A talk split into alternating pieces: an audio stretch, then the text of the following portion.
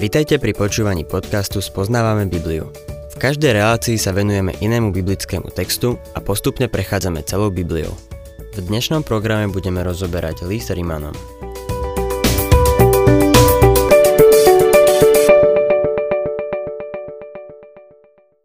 Milí poslucháči, v dnešnej relácii budeme pokračovať v štúdiu 7. kapitoly Rimanom.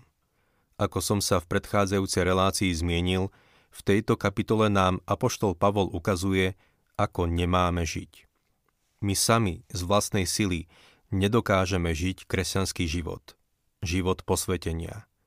A nedokážeme to ani pomocou Mojžišovho zákona.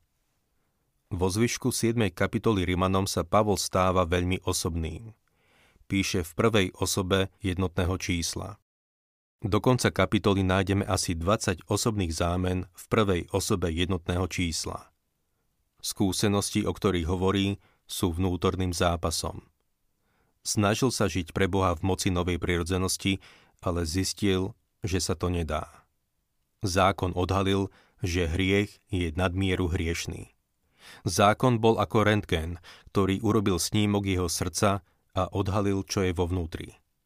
Božie slovo je ako zrkadlo, ktoré odhalí, kto sme. V zrkadle vidíme škvrnku na svojej tvári, ale neodstráni ju. Boh však ponúka miesto, kde ju možno odstrániť, na Golgotskom kríži. Zákon odhaľuje, že hriech je nadmieru hriešný. Zákon nie je na vine, ale stará adamovská prirodzenosť. Zákazy obsiahnuté v zákone odkrývajú slabosť tela. Zákon len dokazuje, že sme hriešnici. V blízkosti môjho bydliska raz urobili jeden veľmi zaujímavý experiment. Na viditeľné miesto umiestnili zrkadlo, pomocou ktorého chceli zistiť, kto sa pozerá do zrkadla častejšie. Muži či ženy. Mal som pocit, že je to zbytočný pokus. Keby sa ma spýtali, povedal by som im, že ženy. Ale na moje prekvapenie experiment ukázal, že je to viac menej narovnako. Všetci sa radi pozeráme do zrkadla. Až na jednu výnimku. Zdráhame sa pozrieť do zrkadla Božieho slova. Nechceme sa doň pozrieť, lebo potom by sme videli, že sme hriešnici. Otvorme si 7. kapitolu listu Rimanom a budeme čítať 9. verš. Ja som kedysi žil bez zákona, ale keď prišlo prikázanie, hriech ožil. Zákon slúži na odsúdenie. Zákon nedokáže nič, len odsúdiť nás. 10. verš. Ja som však zomrel a ukázalo sa, že prikázanie, ktoré má viesť k životu, prinieslo mi smrť. Aká je to tragédia, keď sa človek snaží žiť podľa zákona. Prinesie mu len smrť. Nevedie ho k životu. Aj keď je pravda, že Boh povedal, toto rob a budeš žiť. Problémom sa stalo práve to robenie. Problém nebol v zákone, ale v tom, že si myslel, že zákon priniesie život a moc. Neprinieslo ani jedno, ani druhé. Odhalilo len slabosť, neschopnosť a hriech. Keby existoval zákon, ktorý by mohol priniesť život, Boh by ho dal. Ale život nie je ovocím zákona. Chcel by som to ilustrovať na jednom príklade.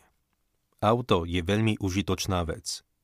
Ale keď sa dostane do rúk neschopného vodiča, stáva sa nebezpečenstvom a pohromou.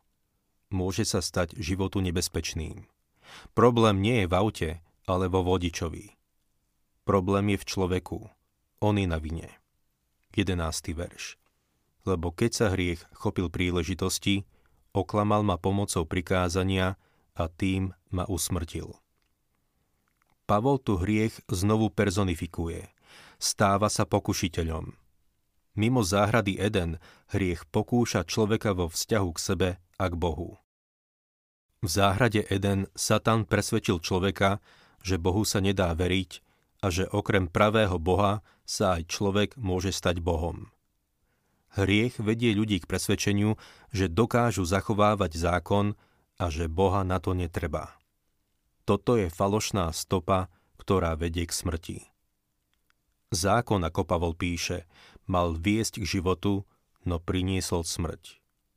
Nakoniec je to hriech, ktorý zabíja, lebo zákon priniesol poznanie hriechu a človek nemá výhovorky. Ešte raz, problém nie je v zákone, ale v človeku. Čítajme 12. verš. A tak zákon je svätý, aj prikázanie je sväté, spravodlivé a dobré. Táto otázka je pre človeka hlbokým problémom. V rovnici života je človek tou neznámou X. On je tým neistým prvkom, tým, na ktorého sa nedá spoľahnúť. 13. verš. Stalo sa mi to dobré a zda príčinou smrti? Určite nie. Ale aby sa hriech ukázal ako hriech, skrze to dobré mi spôsobil smrť, aby sa hriech skrze prikázanie stal nadmieru hriešným. Nie je to zvláštny paradox? Nie je to prevrátenie niečoho dobrého na ruby? Prikázanie nedokázalo sprostredkovať život. Človek sa musel uchýliť k pomoci zvonku, pretože prikázanie len umocňovalo odpornosť hriechu. 14. verš.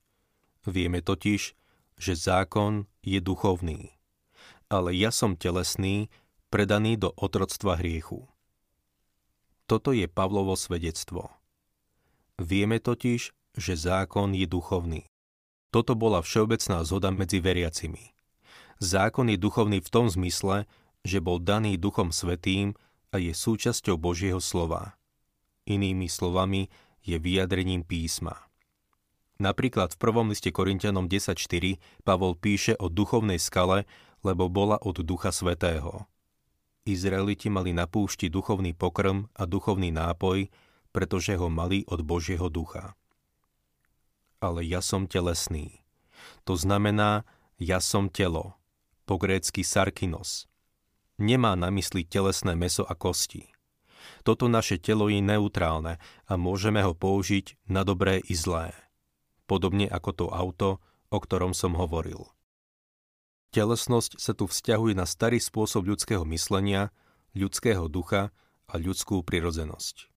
To všetko prebýva v tele a používa telo, takže nakoniec aj samotné telo je znečistené hriechom. Pozrime sa napríklad na detskú tváričku a pozrime sa na ňu o 50 rokov neskôr. Hriech zanechal na nej nezmazateľné stopy. Telo je nevládne a samo o sebe nemá ako prísť k Bohu. Je ovládané hriešnou prirodzenosťou, čoho následky zasahujú do najhlbších zákutí tela a mysle. Čelný lalok nášho mozgu je len nástrojom na vymýšľanie zla.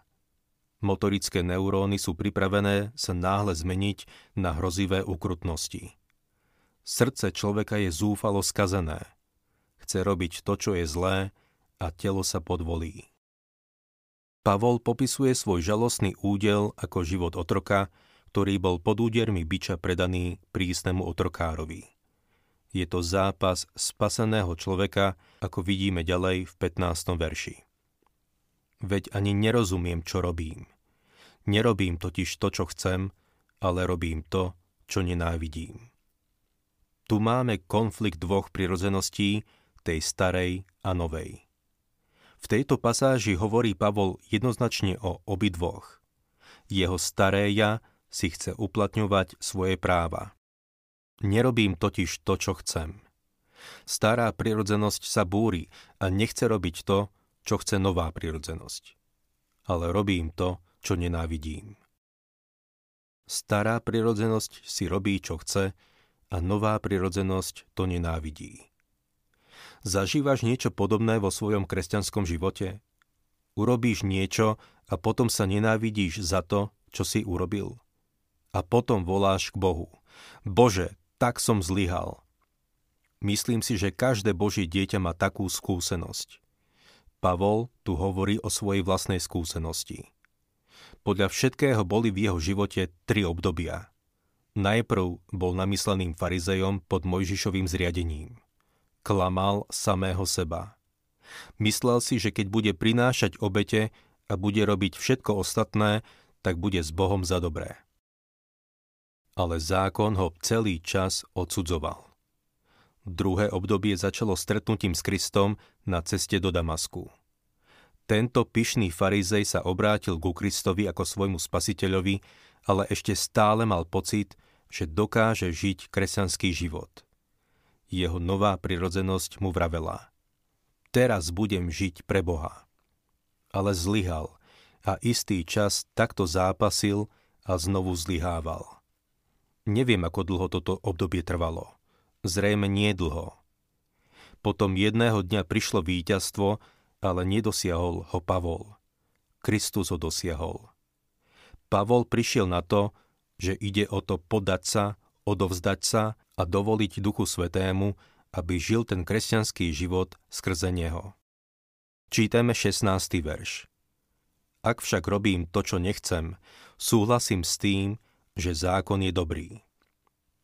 Keď stará prirodzenosť poruší zákon, v tomto prípade žiadostivosť, potom nová prirodzenosť dá zákonu za pravdu, že žiadostivosť je zlá. Pavol nebojoval proti zákonu, pretože ho porušil. Ako veriaci súhlasil s tým, že zákon je dobrý. 17. verš. Teraz to však už nekonám ja, ale hriech, ktorý prebýva vo mne.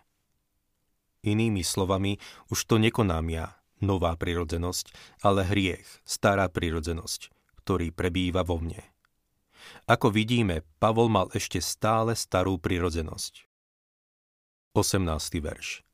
Viem totiž, že vo mne, teda v mojom tele, neprebýva dobro, pretože chcieť dobro dokážem, ale konať už nie. Pavol v tomto zápase prišiel na dve veci, ktoré by sme si mali viacerí z nás veriacich osvojiť.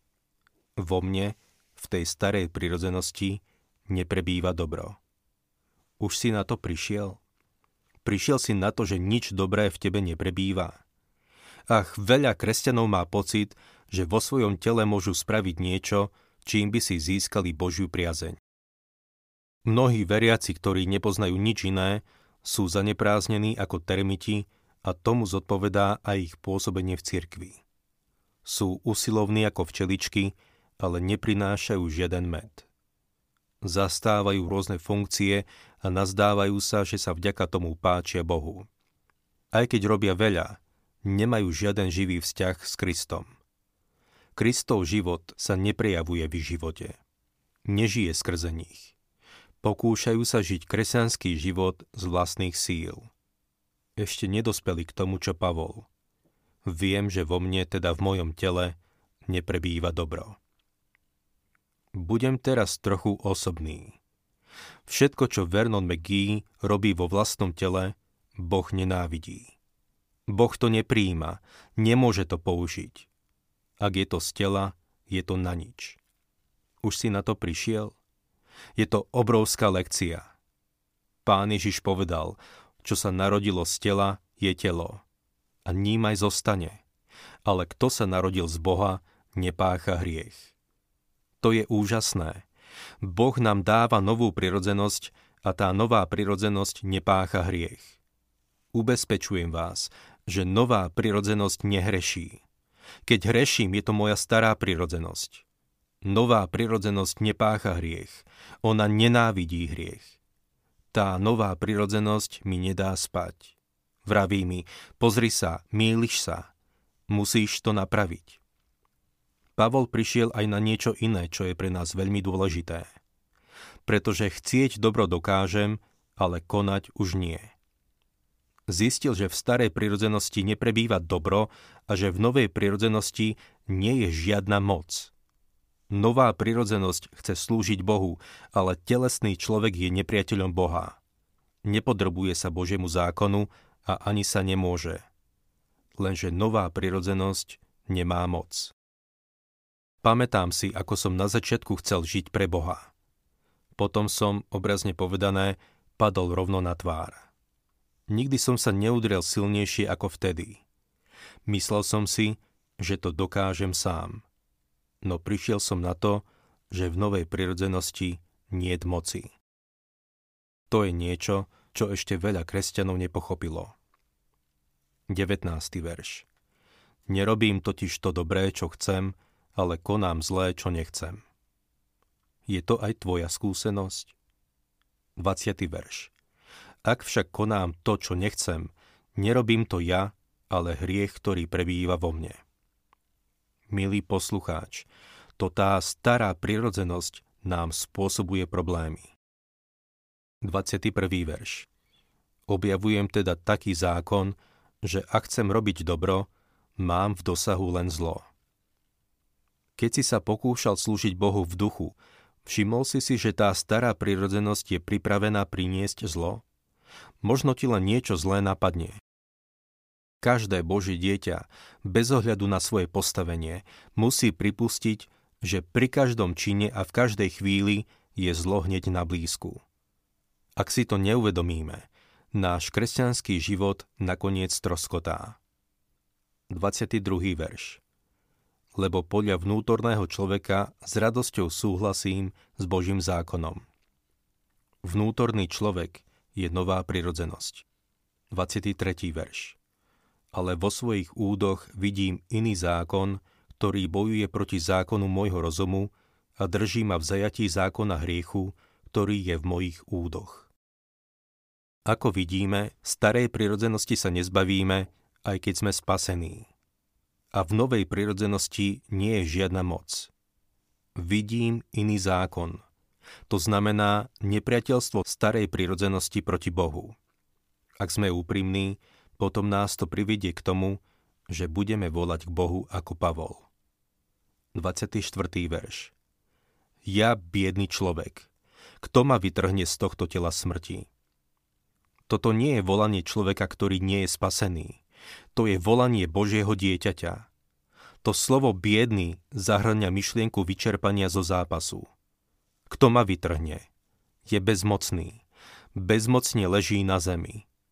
Podobne ako starý Jákob, ktorý bol ochromený. Volá o pomoc zvonku. 25. verš. Bohu vďaka skrze Ježiša Krista nášho Pána. A tak teda ja sám svojim rozumom slúžim Božiemu zákonu, ale telom zákonu hriechu. Bohu, ktorý ma vytrhol, vďaka skrze Ježiša Krista, nášho Pána. Toto je odpoveď na Pavlovo volanie o pomoc. Boh dáva vyslobodenie. Táto myšlienka uvádza ďalšiu, 8. kapitolu, v ktorej Pavol podrobne vysvetľuje toto vyslobodenie. Spasenie i posvetenie prichádzajú skrze Krista. On nám dáva všetko, čo potrebujeme.